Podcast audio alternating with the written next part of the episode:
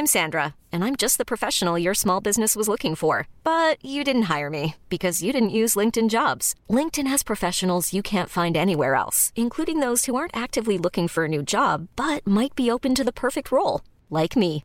In a given month, over 70% of LinkedIn users don't visit other leading job sites. So if you're not looking on LinkedIn, you'll miss out on great candidates like Sandra. Start hiring professionals like a professional. Post your free job on linkedin.com/achieve today. Cet épisode de Nos Ciné vous est présenté par Séance Radio, la radio 100% cinéma. Bonjour. C'est moi Orson Welles. J'aime pas trop les voleurs et les fils de pute. Salut c'est Ciné, votre rendez-vous avec le cinéma qui aujourd'hui se pose tout un tas de questions. Qui sommes-nous vraiment? Cette émission est-elle bien réelle ou n'est-elle que le fruit de l'imagination perverse d'un démiurge omnipotent et barbu Tous ces souvenirs de films dans nos esprits sont-ils bien vrais ou ont-ils été implantés dans nos mémoires pour faire de nous des cinéphiles dociles? Les androïdes rêvent-ils de séquelles tout pourraves Ces interrogations surgiront peut-être dans la discussion que nous apprêtons à avoir autour de Blade Runner 2049, le seul, l'unique, dont on va causer avec les quatre réplicants de la critique réunis ici autour de la table à l'antenne Paris. Lélo Jimmy Battista, salut Jimmy. Salut Thomas. Julien Dupuis, salut Julien. Salut Thomas. David Honora, salut David. Salut. Et Stéphane Moïsaki, salut Stéphane. Réveille-toi David, qu'est-ce qui se passe Bonjour Thomas. Bonjour Stéphane, c'est nos ciné. Épisode 100, et ouais, la centième, nom de Dieu. Oui, pardon, pardon, c'est parti tout seul. Bref, Blade Runner 2001, la centième quand même, c'est pas, c'est pas, c'est pas rien. Avec quel film, hein quel film Eh, Attendez, attendez, ça ne nous rajeunit pas. Blade Runner 2049, difficile de passer à côté. Le film de Denis Villeneuve est partout en ce mois d'octobre, porté par une critique américaine dithyrambique, film qui donc ressuscite l'univers visuel du chef-d'œuvre de Ridley Scott de 1982, lui-même tiré du roman culte de Philippe Cadic. Villeneuve nous emmenant 30 ans après le premier film sur les pas de Kay, alias Ryan Gosling, un Blade Runner, donc un chasseur d'androïdes qu'on appelle les réplicants, enfin des anciens modèles de réplicants devenus clandestins, puisque Kay lui-même est un androïde qui, alors qu'il s'emmerde un peu dans sa vie, exception faite de son histoire d'amour réciproque avec une intelligence artificielle baptisée Joy, c'est Anna de Armas, Kay donc va tomber sur un secret qui va l'emmener à la recherche du légendaire Rick Descartes, Harrison Ford évidemment, un ancien Blade Runner disparu dans la nature avec la réplicante dont il était tombé amoureux à l'époque. Une quête qui va les mettre dans le viseur de l'entreprise menée par Neander Wallace, c'est Jared Leto malheureusement, qui a remplacé la Tyrell Corporation du premier épisode dans la fabrication des réplicants, notamment la très méchante Love jouée par Sylvia Hawks. What do you want? I want to ask you some questions.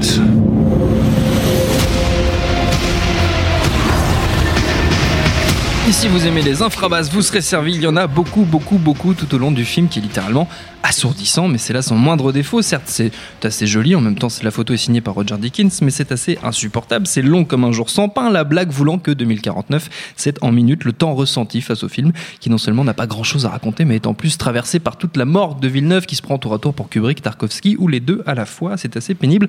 Mais qu'en avez-vous pensé, vous, les amis? T'as pas, Je- trop- t'as pas trop aimé, toi? Non, ça va. En fait, t'as fait la critique. euh, Ah bah, écoutez, c'est c'est aussi mon métier hein, quelque part. Julien, tiens, Julien, Julien, alors, pour la petite anecdote, je révèle un peu les coulisses de cette émission. Julien, depuis qu'il est arrivé, ça fait une petite heure déjà avant qu'on prépare Ah, cette émission, pour la blague. n'a pas voulu nous dire ce qu'il avait pensé Ah, du je trouve ça formidable. Non, non, euh, moi j'ai la chance de, de ne pas avoir à payer mes places de cinéma. Je, Oui. suis sorti déjà très énervé. Je pense que j'aurais payé, j'aurais, cassé un siège. C'est pas bien, c'est pas bien pour la salle. Et euh, c'est pas bien pour mon image parce que je suis quand même quelqu'un de gentil, pacifiste. de Non, mais voilà quoi. J'ai- payé deux fois parce que j'y suis allé ce matin à la séance de 9h et j'avais oublié mon pass UGC. Ah ouais. Voilà. Aïe aïe aïe. Putain, je te. Je crois que c'est la meilleure anecdote autour de ce film.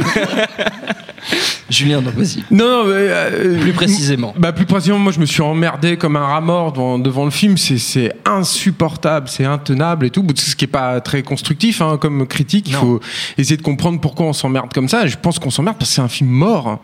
C'est un film qui n'a rien. Qui est, c'est un film qui est pétri de, de, de peur en fait, qui ne propose rien, euh, qui euh, qui effectivement fait référence à des grands noms de la SF, peut-être à gauche, à droite, mais juste pour se donner des airs, qui n'a rien à raconter. Ça, c'est un énorme problème. Euh, ça dure 2h45, je crois, quelque chose comme ça, ça, avec le générique de fin qui est quand même euh, très long. Mais je pense qu'il aurait pu très facilement sabrer une heure. Il y a une quantité incroyable de scènes qui ne servent strictement à rien, de redites, euh, de, personnages qui, qui errent comme ça sans, rien et sans qu'on ressente en fait l'ambiance mortifère en fait qui aurait pu émaner de là, puisque l'idée c'est de créer une espèce de monde euh, stérile, euh, là où le Blade Runner de, Ridley Scott était un monde euh, totalement foisonnant, euh, en bien comme en mal, mais qui dégageait justement une ambiance de fin du monde quand même malgré tout. Et là, il y a, il n'y a plus rien. Et moi, je, je suis pas trop d'accord sur le, le côté visuel. euh, euh, bon, alors c'est, ce sont des, des questions qui sont extrêmement subjectives hein, Oui, à chaque à fois, mais il y a jamais, enfin moi en tout cas, je n'ai jamais eu le sens de sidération que tu pouvais avoir dans le premier.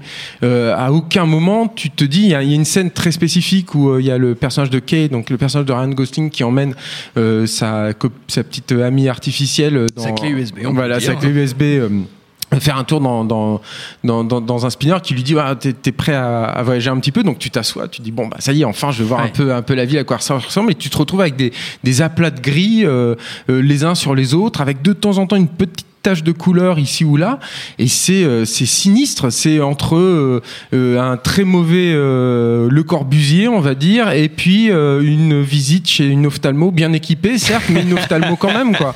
Et, et c'est ça tout le temps je veux dire c'est c'est plus de l'épure en fait à, ce stade là pour moi c'est du vide et ça, ça correspond en fait avec le avec ce, script qui, qui, est aussi je trouve extrêmement creux et ex- extrêmement vide Alors vas-y David, ah, tout est prêt, t'es dans les starting blocks. Non, moi c'est moi c'est ce que j'appellerais du, du cinéma plateau repas, c'est-à-dire qu'à n'importe quelle scène, à n'importe quel moment, tu peux baisser les yeux sur tes spaghettis, les manger, relever le nez, il s'est, il s'est rien passé entre temps, t'as, t'as rien t'as rien loupé de, de l'histoire et t'as pas loupé beaucoup d'images. Euh, et du coup, effectivement, il y a, y a un problème de, de vide et de rythme dans, dans l'ensemble du film. Euh, à la limite, moi, ce que j'ai trouvé un petit peu intéressant, ce à quoi je m'accrochais, c'est euh, le côté euh, le côté méta et le rapport euh, qu'on peut avoir avec qu'est-ce qui est qu'est-ce qui est vrai, qu'est-ce qui a existé, est-ce que ces personnages existent ou est-ce qu'ils sont creux, ou, enfin, je, je me faisais un peu de ce, ce- voilà ce délire critique dans, dans ma tête qui me qui me maintenait éveillé, et en même temps, moi je, je retrouve au-delà, de, en fait. finalement, le fait que ça soit la, su- la suite de Blade Runner peut-être assez peu d'importance dans, le film. Et, je, vois surtout un film de, de Denis Villeneuve, et pour moi, c'est ça le principal problème, c'est que pour moi, c'est un, cinéaste qui. je n'arrive pas à croire au fait qu'il croit à ce qu'il fait. Et euh, il y, a- une, séquence anodine qui illustre ça pour moi. Euh, à un moment, un personnage doit chercher dans un registre. euh, une page, une, une vieille entrée dans un, dans un gros registre qui feuillette, et donc hein, il fait tourner les pages, ça dure un petit peu. Euh, il arrive, euh, il commence à regarder en détail parce qu'il doit être à la date de, de l'information qu'il recherche, et euh, il, il tourne une page, deux pages, et puis après il continue à, à tourner un paquet de 40 pages, ce qui n'a ce qui n'a aucun sens, pour à la fin arriver sur le fait que les, les, les pages ont été arrachées au milieu. C'est-à-dire que normalement, s'il ouvre le bouquin, il il l'ouvre sur ces pages arrachées oui. fatalement. Oui. Et en fait, ce, ce- ce truc, c'est-à-dire que le personnage a joué, a fait semblant euh, d'être le personnage qui cherche dans un registre, alors que ça n'a aucun sens par rapport à l'objet qu'il tient dans les mains. Et, pour moi, euh, le, gros problème de Denis Villeneuve, c'est de, filmer, et il y a ça dans toute sa filmographie, il filme des séquences. Il ne comprend pas ce qui se joue pour euh, ces personnages. Et y a- je trouvais ça déjà catastrophique dans Prisoners, où il y a, des séquences entières qui n'ont pas de sens euh, dans, la, la dramaturgie. Dans Sicario, il y a, il y a énormément de choses comme ça. Donc c'est quelqu'un qui, euh, crée des atmosphères, des, euh, euh, des, des feelings, des, des, euh, Ouais, des encore, ambiances hein. visuelles bien aidées par Roger Dickens euh, Et sur, encore, sur ce dernier film. Et, Ah, voilà, et que c'est auquel, pas le cas dans Blade Runner et, pour le coup. et auquel, euh, c'est la, la fin de ce que je veux dire, auquel je suis pas du tout sensible et, et- Mm. et- et j'ai peut-être une explication du, aussi de, la, du, de fait de pas avoir de, de choc ou de sidération visuelle, c'est que je pense qu'il est important pour le ressentir d'être connecté au personnage, en fait, de- Mm. de- de- d'être connecté à l'univers. D'être en empathie. Sauf que part. comme, comme je me sens complètement à l'extérieur, Mm. je- je je- j'arrive pas à croire à cet univers et je vois ce, ce truc un peu, euh, un peu fade, transparent. Et donc je reviens à ma- mon parallèle du plateau repas. Il y a cette séquence dans, dans le film où, euh, en fait, euh, euh, Ryan Gosling se fait une petite potée et va, va projeter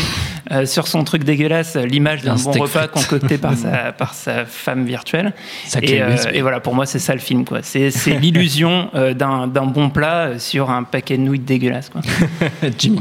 Pas bon, les collègues, là, ils m'ont à peu près tout dit. Hein, mais, euh, mais ouais, ça, on peut même demander si ça va pas encore plus loin que ça. C'est-à-dire qu'on on peut spoiler directement et dire que le seul répliquant du film, c'est Denis Villeneuve. quoi. C'est-à-dire que vraiment, euh, c'est ça, c'est tout est mort, il y a rien qui se passe. Ils ont l'impression de regarder. Enfin, une fois de plus, j'en ai parlé la dernière fois aussi, mais derrière, tous les jouets derrière une vitrine. Enfin, il, a, Oui. il ose pas. Il s'amuse pas avec l'univers qu'il y a autour de lui. Quoi. Il fait des petits trucs. La seule scène un peu sympa, c'est il y a une sans spoiler, mais c'est une baston entre euh, Harrison Ford et euh, par Ryan de flanc, Gosling. Gosling et euh, Harrison Ford qui se battent. Il y a Elvis en fond, quoi, et Oui. qui est en hologramme. Et c'est un peu, c'est le moment où on a l'impression qu'il se passe quelque chose. Enfin, pas qu'il se passe quelque chose, mais au moins ça dérape un peu et que c'est un peu vivant, quoi.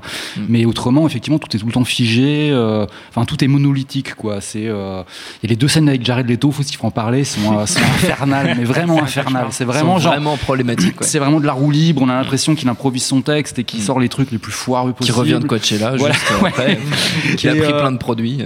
Et voilà quoi. Et euh, c'est. il y a- oui, il y a aussi parce que moi, je, enfin, dans mon entourage, je suis pas un gros fan de Blade Runner. C'est un film que j'aime bien, mais j'en j'en suis pas fan euh, absolu. Mais, mais euh, dans mon entourage, j'en ai j'ai beaucoup de fans et j'ai beaucoup notamment de gens qui sont qui ont été très marqués par ou Harrison Ford ou Sean Young.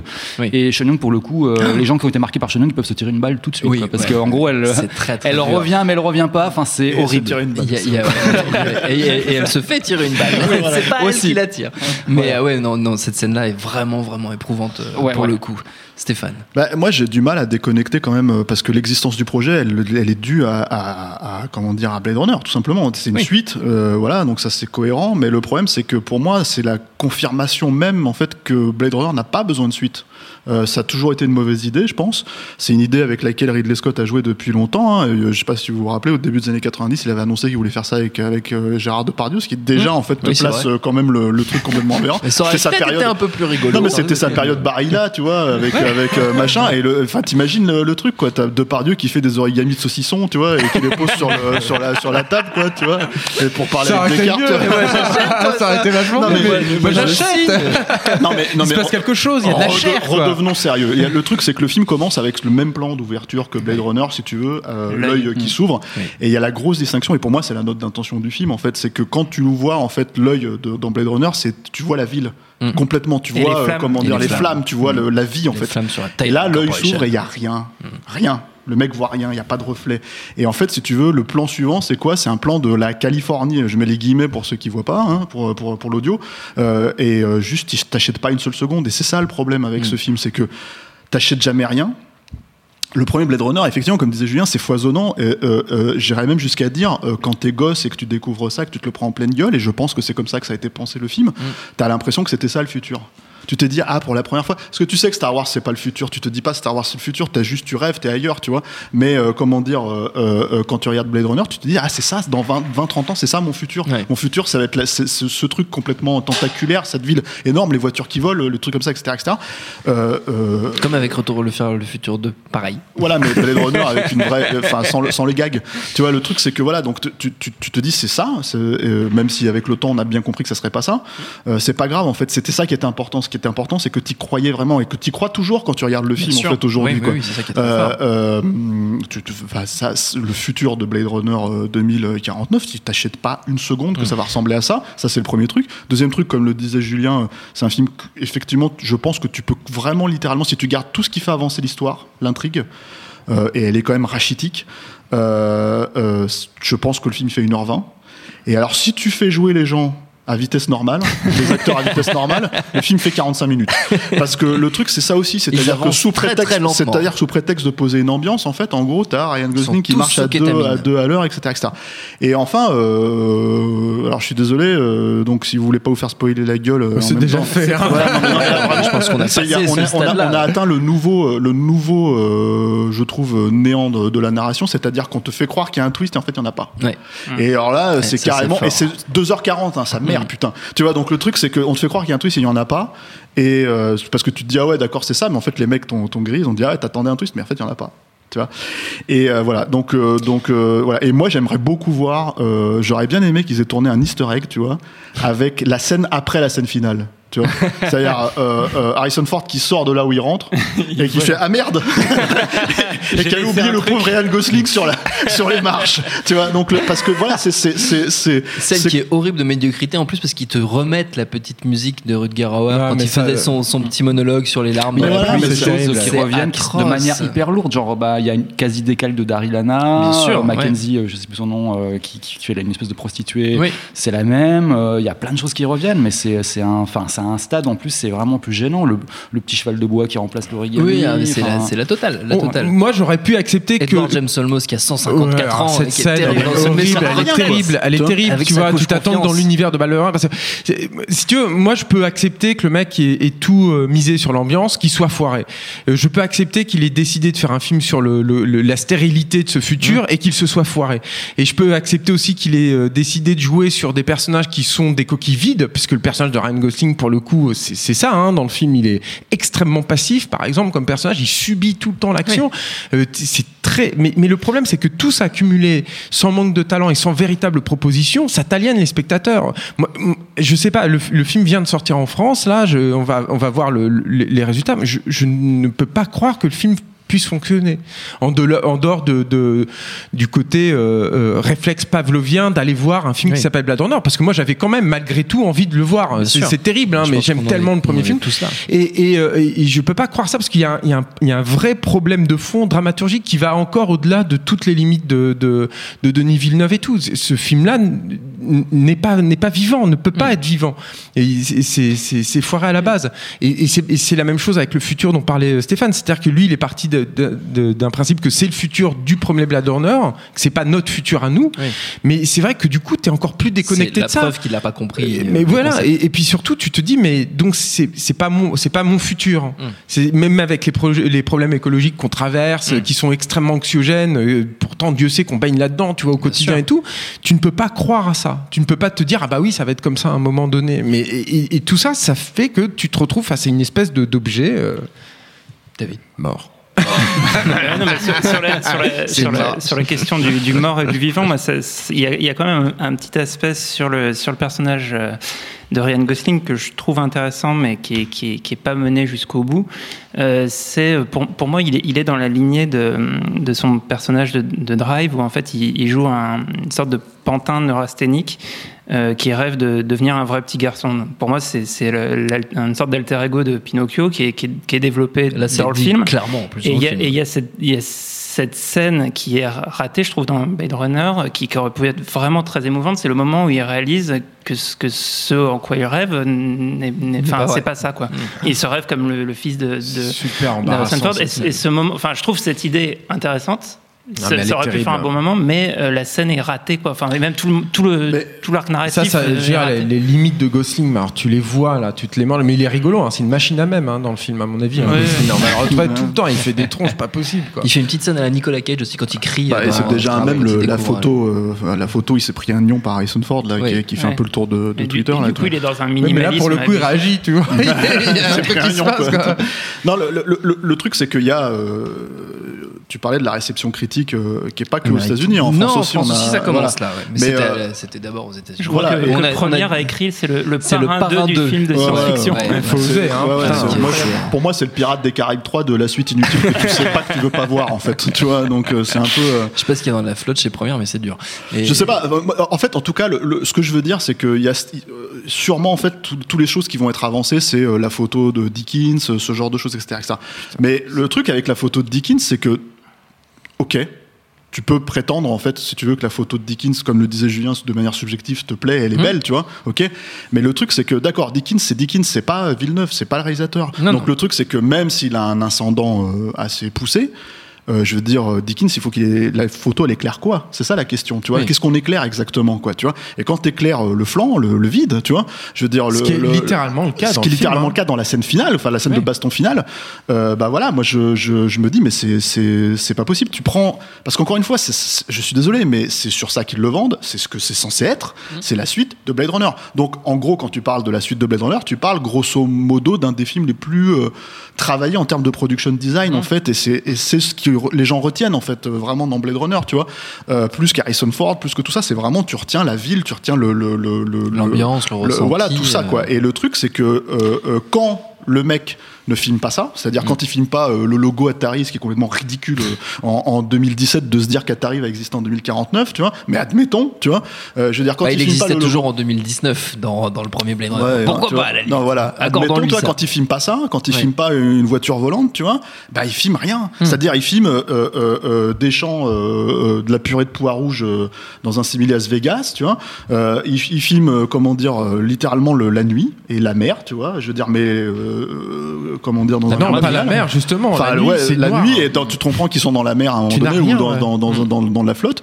Donc voilà, c'est des trucs. Et, et alors, bon, euh, euh, c'est un film où il y a quatre persos, littéralement. hein. Tu sais, quatre persos. Trois et demi. Ouais, voilà. Et, et dont un des persos, tu l'as cité, la, la, la nana, là, qui, que, qui, est- que, qui, pour moi, est l'un des pires clichetons de la série Z à la Jason Statham, quoi. C'est-à-dire que, moi, quand je vois cette nana qui arrive Tu et parles de Love. des- Hein? Tu parles Non, de pas de Love, de. de, de- De l'Android, Non, Joy ou Love Love, ouais, Love. ouais, c'est Love, c'est ça. Celle qui met des nions. Ouais, voilà. Voilà. Euh, quand je vois ça, j'ai l'impression de voir double impact. Tu vois, j'ai l'impression de voir la, la nana mieux, Double qui. euh. C'était mieux dans double impact. mais le truc, c'est que c'est ça. Et en fait, du coup, du coup, le parrain 2, double impact, tu vois. Non, mais- Enfin, tu fais- je fais Double le- Impact 2. Euh, Là où moi je peux pas, j'arrive pas à me dire que tout ce, ce- ce truc de, de vide en fait dans le film euh, euh, ne, ne cache pas l'incompétence en fait de Villeneuve. C'est que il y, y a une petite scène notamment qui se passe dans les au sol en fait, dans la ville, au cœur de la ville, où, où basiquement il, il essaye de te refaire la scène de bouffe euh, Ouais. de Descartes Ah et tout, alors, qui était un, un truc de, de fou. C'est pauvre. C'est, tu, tu sens que ça a été tourné en Europe de l'Est. Et Moi, j'ai l'impression, c'est- je crois que c'est Denis Gassner non, qui a fait les, les- les décors. C'est qui qui est un mec Possible. talentueux, quoi, euh, normalement. Et, et, et- et personnellement, je trouve ça, mais c'est cheap, quoi. Je veux dire, il y a, il y a- il y a trois hologrammes. Tu, tu n'as pas l'impression que la ville puisse continuer derrière le, le bout de, de- d'angle de, d'immeuble que tu as derrière. Y a, ça n'existe pas, en fait. Il n'y a pas de monde, en fait, derrière tout ça. Il y a un truc dont on n'a pas parlé euh, dans, dans- sur Blade Runner 2049 et qui fait de la C'est peine. la hein, ça scène de reste quand même sexe au à deux et demi. Non, Non, alors ça, ça. ça, on s'en fout. Ça va venir. Tu vas en parler Ouais, après, Jimmy. Jimmy Non, en c'est- parlera. C'est l'équivalent de la scène de flûte dans Alien Covenant. Quoi. En termes de gênance, tu veux dire en termes d'embarras. En termes d'embarras, c'est vrai qu'elle est assez gênante. Euh, elle est moins chargée homo-érotiquement, mais elle, mais est très, gê- elle est très gênante. balourde surtout. Et puis, quand tu as vu des films comme Fantôme contre Fantôme qui jouaient justement visuellement sur ces personnages qui en traversent d'autres, Mm. tu te dis putain, Ghost. waouh, on est, on est très très loin. Quoi. Bah ouais, malheureusement, c'est vrai qu'on est un peu plus proche de Beau Ghost. Quoi, Ça manque de poterie, c'est moins érotique. Non, non, on n'a pas parlé euh, parce qu'on parle de gênance là, mais on n'a pas parlé d'Harrison Ford. quoi. Oui, c'est vrai, ouais. qu'on a bien évité le sujet. Ouais, ouais, et le problème, c'est qu'il faut pas, tu vois, faut pas l'éviter le sujet parce que même s'il arrive au bout de deux heures de film, C'est vrai, il faut le dire aux euh, gens. ça vrai. déjà, et qu'il a en gros euh, trois scènes. Euh, le problème d'Harrison Ford, euh, qui est bon, le problème d'Harrison Ford depuis toujours, hein, ceci étant dit, Oui. mais qui est démonstratif de, de comment dire, enfin depuis toujours, depuis euh, 25 ans, euh, c'est qu'il en a plus rien à foutre. Hmm. Ça, c'est évident quand tu le regardes. Et, euh, et euh, Warner ou Sony ont beau te parler de Oscar Buzz sur le perso, t'as envie de leur dire, mais ça va pas ou quoi, les mecs? Enfin, c'est comme, c'est comme la fois où euh, Paramount voulait envoyer Transformers 4 aux Oscars, tu vois? Enfin, c'est, c'est, tu te dis, mais c'est- vous, vous avez fumé, c'est pas possible, quoi. Et, euh, et, euh, et alors, le, le, le truc, c'est que ça te pose en fait le- la, la problématique du film. C'est-à-dire le premier, le premier film, le premier Blade Runner, est-ce qu'on en parle finalement peu hein, quand, euh, quand on est là en train de. c'est est que c'est un, tellement c'est un, un- oui, on en est tellement loin évidemment, mais c'est justement ces démonstratifs-là. c'est que t'as beau avoir le même acteur, euh, Hmm. tu vois, 30 ans après, 35 ans après. Euh, t'as un perso, t'as plus le même perso en fait, littéralement. C'est-à-dire que pour moi, quand je regarde le premier film, je suis en train de voir euh, euh, un film noir. Je suis en train Oui, de voir Bogart dans le futur, tu vois. c'est ça. C'est le truc qui fait kiffer aussi quand t'es gosse, tu vois. euh, Tu te dis voilà. Et là, en fait, t'as l'impression qu'on t'a montré Bogart euh, 35 ans après le Grand Sommeil en, en polo Lacoste et en, tu vois. Enfin, donc euh, c'est pas des cartes, ça c'est euh, clair, c'est impossible. T'as t'as énormément de mal à te dire que c'est le même personnage et en plus la façon qu'il a de l'introduire, il le. Enfin, je veux dire, quand tu vas rechercher un mec comme Harrison Ford pour reprendre un de ses rôles iconiques et tout, t'essayes de le travailler. Euh, euh, Indiana Bah, Jones dé- ça 4, dé- c'est voilà, une, non mais c'est une horreur, ouais. mais la, la scène, la, la différence entre Denis Villeneuve et un mec comme Spielberg, c'est que la scène où il réapparaît dans, dans, dans Indy 4, Bah, le plan, il le film il est pourri, hein, mais le plan il fonctionne. Oui. Il est préparé. C'est quelque chose, c'est quelque chose que, tu attends. Et, et là, Ouais. pas du tout. Enfin, la, la, la, la, la rentrée en scène que tu attends longtemps, parce que comme le disait Stéphane, il faut attendre deux heures, te farcir deux heures de vide. De, de, t'as au moins cinq euh, scènes dialoguées avec sa chef là dans un, un décor minable de, de bureau de, de commissariat. Quand tu te souviens de la Ouais, scène de là, commissariat dans le premier, que tu pareil, compares à ça ouais. avec la, avec les interrupteurs euh, chromés que tu trouves le, le grand que tu trouves dans ton bricorama du coin, mais c'est ça. bah, parce qu'au bout d'un moment, t'es obligé de te, te projeter dans les détails. C'est ça On qui est important. tout fait sur cette émission. Et quand tu le vois qui arrive comme ça, mais c'est déceptif au possible. Ils essayent d'avoir une petite entourloupette avec une citation de l'île au trésor, c'est Oui, ça, hein c'est ça. Qui est une espèce de truc, euh, t'as vu, j'ai- lu, mais ça marche pas du tout. Et puis surtout, il, il, il fait plus rien derrière, quoi. Et Non. il a une incapacité en plus à jouer l'émotion sur la fin, notamment, qui est pareil. Belle Tu machine vois à même aussi. ouais, ils sont complètement. Surtout la scène où il est en train de. Enfin, bon, on, on y va dans le spoil, on Ah continue. ouais, on ça s'en fait un fout. moment là. Euh, C'est la scène où on comprend rien justement, où ce qui se passe dans l'eau avec euh, une navette dans l'eau, machin, trou, l'eau qui monte. On- il, est, il est pieds et poings liés de- avec l'eau qui est en train de monter et on, a- on dirait qu'il en a rien à foutre. Ouais. quoi. Il est là en train de regarder à droite à gauche, en train de se dire quand est-ce que se termine cette scène. Quoi. On dirait que tout a été filmé le même matin en fait. Qu'il est, il est sapé en t-shirt Uniqlo, en jean, euh, je sais pas quoi, et euh, je sais pas, on dirait qu'il a été réveillé. Ouais, c'est euh, la grande théorie Stéphane Moïse. Ah bah moi ma théorie c'est euh, Harrison Ford il dit ouais ok je le fais le film y a pas de problème euh, mais alors j'ai trois conditions quoi je j'utilise 11 ma garde-robe on tourne chez moi à 14h quand je me lève ok c'est ça, une prise. C'est vraiment J'adore. ça. donc voilà c'est non mais, c'est vrai enfin, J'y pensais pendant tout le film. Il en a rien- il en a rien à battre. Ce qui est très rigolo, c'est que le premier Blade Runner, c'est un film qui, est, qui abuse énormément. Il y a beaucoup de placements de produits et, et c'est marrant parce que moi, je trouve que le placement de produits, quand il est dans un univers qui vit, ça me gêne pas en fait. Ouais. Au contraire, Alors ça me rajoute alors- un surplus de, de réalité. là, il y a beaucoup de placements de Ouais. produits aussi, donc on peut dire que c'est aussi quelque part un hommage au premier film. Mais, mais, mais c'est ultra- logo, ils ont fait c'est- merci. Ouais, ouais, mais c'est ultra voyant et, et personnellement, j'ai trouvé ça très gênant, quoi. Les, les- les références à Peugeot, euh, au- Ouais. au whisky et tout. c'est- Moi, je, moi, moi, je suis plus gêné, je suis plus c'est- gêné par euh, dans l'absolu l'esthétique, c'est-à-dire que pour moi en fait je me suis vraiment rendu compte de ça quand je regardais le film, c'est qu'en fait je me suis dit ah, c'est ça en fait euh, Denis Villeneuve, c'est-à-dire déjà sur Premier Contact, chez Cario et compagnie quoi. C'est en fait il filme pour moi littéralement comme les démos 4K que tu vois à la Fnac en fait si tu veux de télé 4K, c'est-à-dire on va te, va te prendre les mêmes plans, les mêmes trucs pour que tout le monde puisse co- contraster sa télé comme il le veut, tu vois, avec avec ce genre de de, de, de bande démo, tu vois. Et, et vraiment j'ai ce sentiment, c'est-à-dire que que la meuf elle soit contente enfin et, et ça va avec tout ce qu'il choisit en fait de, de filmer hein. quand la nana elle habite dans un environnement Ikea dans, dans Premier Contact et bah Ryan Gosling c'est pareil même si les deux persos ils ont littéralement rien à voir tu vois donc ça veut juste dire que si si tu suis la déduction de la chose, c'est que Denis Villeneuve habite dans un appartement Ikea, quoi, tu vois. Mais, euh, mais, euh, mais bon, j'extrapole, tu vois.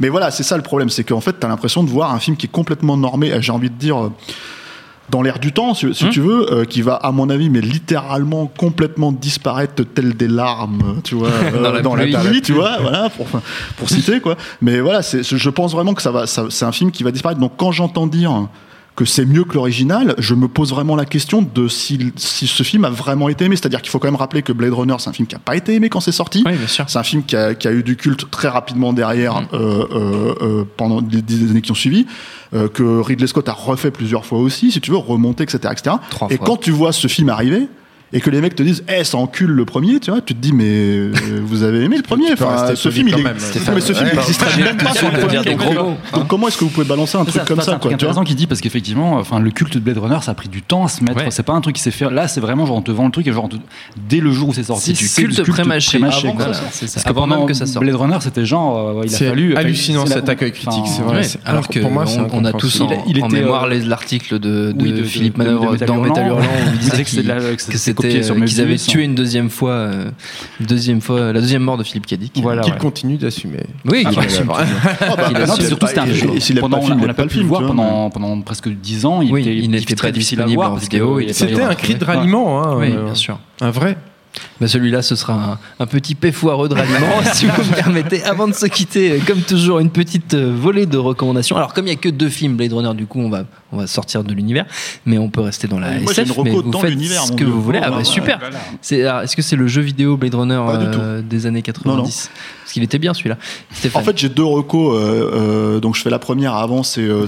Bah, c'est mieux de faire la première avant la deuxième. Ouais, Bah, non, tu je fais- la deuxième en fait, d'abord. je reviens à l'univers de Blade Runner. C'est le, bouquin, enfin Rokirama, euh, le magazine Rokirama qui sort des livres, des hors- des hors-séries spéciaux euh, une fois de temps en temps. Mm. On fait un hors-série sur Blade Runner euh, qui est assez complet en fait. Mm. alors, je- attends, je reprends pour voir les auteurs pour pas parce que je ne les connais pas. Ce n'est pas. J'écris à Rokirama, Oui, donc j'ai- Mais tu as l'honnêteté entre de dire guillemets, que tu ne connais pas. Voilà, mais je ne connais pas ces, deux auteurs, quoi, qui sont. alors, je ne vais pas de- les écorcher. Euh, attends, parce qu'en plus c'est maquetté euh, sur la page. Euh, Romain Dubis et Ludovic Gottini, donc je ne les connais pas, euh, mais qui ont fait quand même un travail euh, euh, pas mal, euh, enfin assez complet et archiviste. Mhm. Et euh, alors, dans, euh, c'est quand même un gros bouquin, hein, 100, 150 pages, je crois, un truc comme ça. Et euh, en gros, t'as quand même, bon, t'as une interview fleuve de Ridley Scott qui n'est pas d'eux, mais qui est de, de- qui vient de Futur Noir, mais c'est la première trad Ouais. française, donc c'est plutôt intéressant pour les gens qui parlent pas anglais, quoi. Mais t'as aussi David Snyder dedans et Sid Mead. Donc euh, Sid Mead, hein, c'est comme ça qu'on ça se prononce, Julien? Ouais, Side. Side, euh, ouais, bon, autant pour moi. Oui, oui, euh, je Ouais, crois. voilà, donc je- c'est Ok, assez, cool. assez complet. Euh, Voilà, moi je, je suis. Ils ont quelques. J'ai pas tout lu, hein, mais les, Mhm. le truc que j'ai lu, il y a quelques théories. Ils oublient certains. Enfin, c'est pas qu'ils oublient, mais ils mettent un peu plus de côté euh, certains noms comme David Webb Peoples, ce qui me permet d'arriver à ma deuxième reco en fait. Euh, euh, voilà, donc bon, il y a, il y a ce bouquin. Rokarma et la deuxième reco en fait, c'est un film qui est pas un très bon film. Euh, mais qui est un film qui est dans l'univers de, mais qui est bien meilleur que Blade Runner quand même 2049, qui est dans l'univers, euh, recommander. euh, comment dire, de, de Blade Runner quoi, et qui s'appelle Soldier. Ouais. Voilà. Ah, non Bah écoute, c'est largement mieux que 2049. Non, mais c'est pas un très bon film, hein, c'est un ratage, mais à la Ça, base. c'est pas un très bon film. Non, c'est pas un très bon film, mais laisse-moi terminer. Voilà, déjà, c'est un film qui, euh, qui euh, je trouve, alors, pour son auteur, est, est, euh, certes en dessous de Event Horizon, mais largement au-dessus de tous les Resident Evil et compagnie. Voilà. C'est. Euh, c'est un film qui est peu vu parce qu'il s'est pas sorti en France en fait c'est quasiment pas sorti dans le monde hein, ça s'est tellement non, ouais. bidé aux États-Unis voilà c'est un film qui a été extrêmement charcuté par la prod et euh, dont euh, bah, j'aimerais juste rappeler que à la base en fait donc c'est un scénar de David Wade Peoples qui se passe dans le même univers que, C'est le même que- univers, ouais. que Blade Runner c'est euh, ce qu'ils appelaient une side quel Ouais, c'est ça. euh, et qui est un projet qui pendant très longtemps a été développé par Clint Eastwood Mm. en fait. Euh, petit fun fact. Euh, non mais j'aime bien. Je- je- je le balance. Non, non, mais voilà. Le truc qui était rigolo, c'est que c'est Paul Thomas, c'est Paul, Paul W S Anderson pardon qui me l'a qui me l'a qui me l'a dit. Le premier jour de tournage, en fait, Clint Eastwood s'est pointé. Derrière la caméra, Ouais. euh, à regarder, euh, comment dire, euh, Ce que faisait Paul Anderson, et lui a dit Don't fuck it up, kid. tu vois? Wow. Parce que c'est, en gros, si tu veux, ce, ce projet, ce Soldier, c'était, Mm. en gros, c'était le impitoyable de la SF, en fait. Ouais. C'était la même, la même logique. Donc, à mon avis, j'ai pas lu le scénar d'origine, mais à mon avis, c'est un très grand scénar pour qu'un mec comme Eastwood s'y soit intéressé. C'est un scénar dont il est très fier, David Webb. En plus, voilà, donc d'où la reco euh, intéressante. hein, donc arrêtez de me vanner et fermez vos gueules, merde, tu vois, voilà. Et euh, et, euh, et enfin, le, le, le truc, c'est que oui, c'est un ratage et il l'a fucké euh, le film, quoi, Ah effectivement, malheureusement, et avec le studio en l'occurrence. hein, mais euh, mais euh, je sais, pour en avoir parlé avec Paul Anderson, qu'il a des, énormes regrets sur le film et qu'il pense que ça aurait pu changer sa carrière euh, s'ils avaient vraiment pu faire ce qu'ils voulaient faire. Je pense pas qu'il avait le niveau d'Eastwood, évidemment, pour faire impitoyable, ouais. mais bon, je pense que ça, Ça aurait nous pu être un film beaucoup plus peut-être des intéressant. euh, Resident Evil. voilà. voilà. je pense que ça aurait été un film beaucoup plus intéressant que ce qu'on a au Il y final. aura peut-être un Soldier 2049. Hein. Mais je Tout ne espoir pense pas. n'est pas perdu.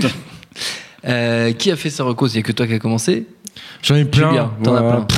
Euh, très rapidement, euh, euh, je vous conseille Dangerous Days, qui est le gros long documentaire, en fait que- qu'on peut revoir là sur la, la nouvelle édition euh, 4K Blade Runner.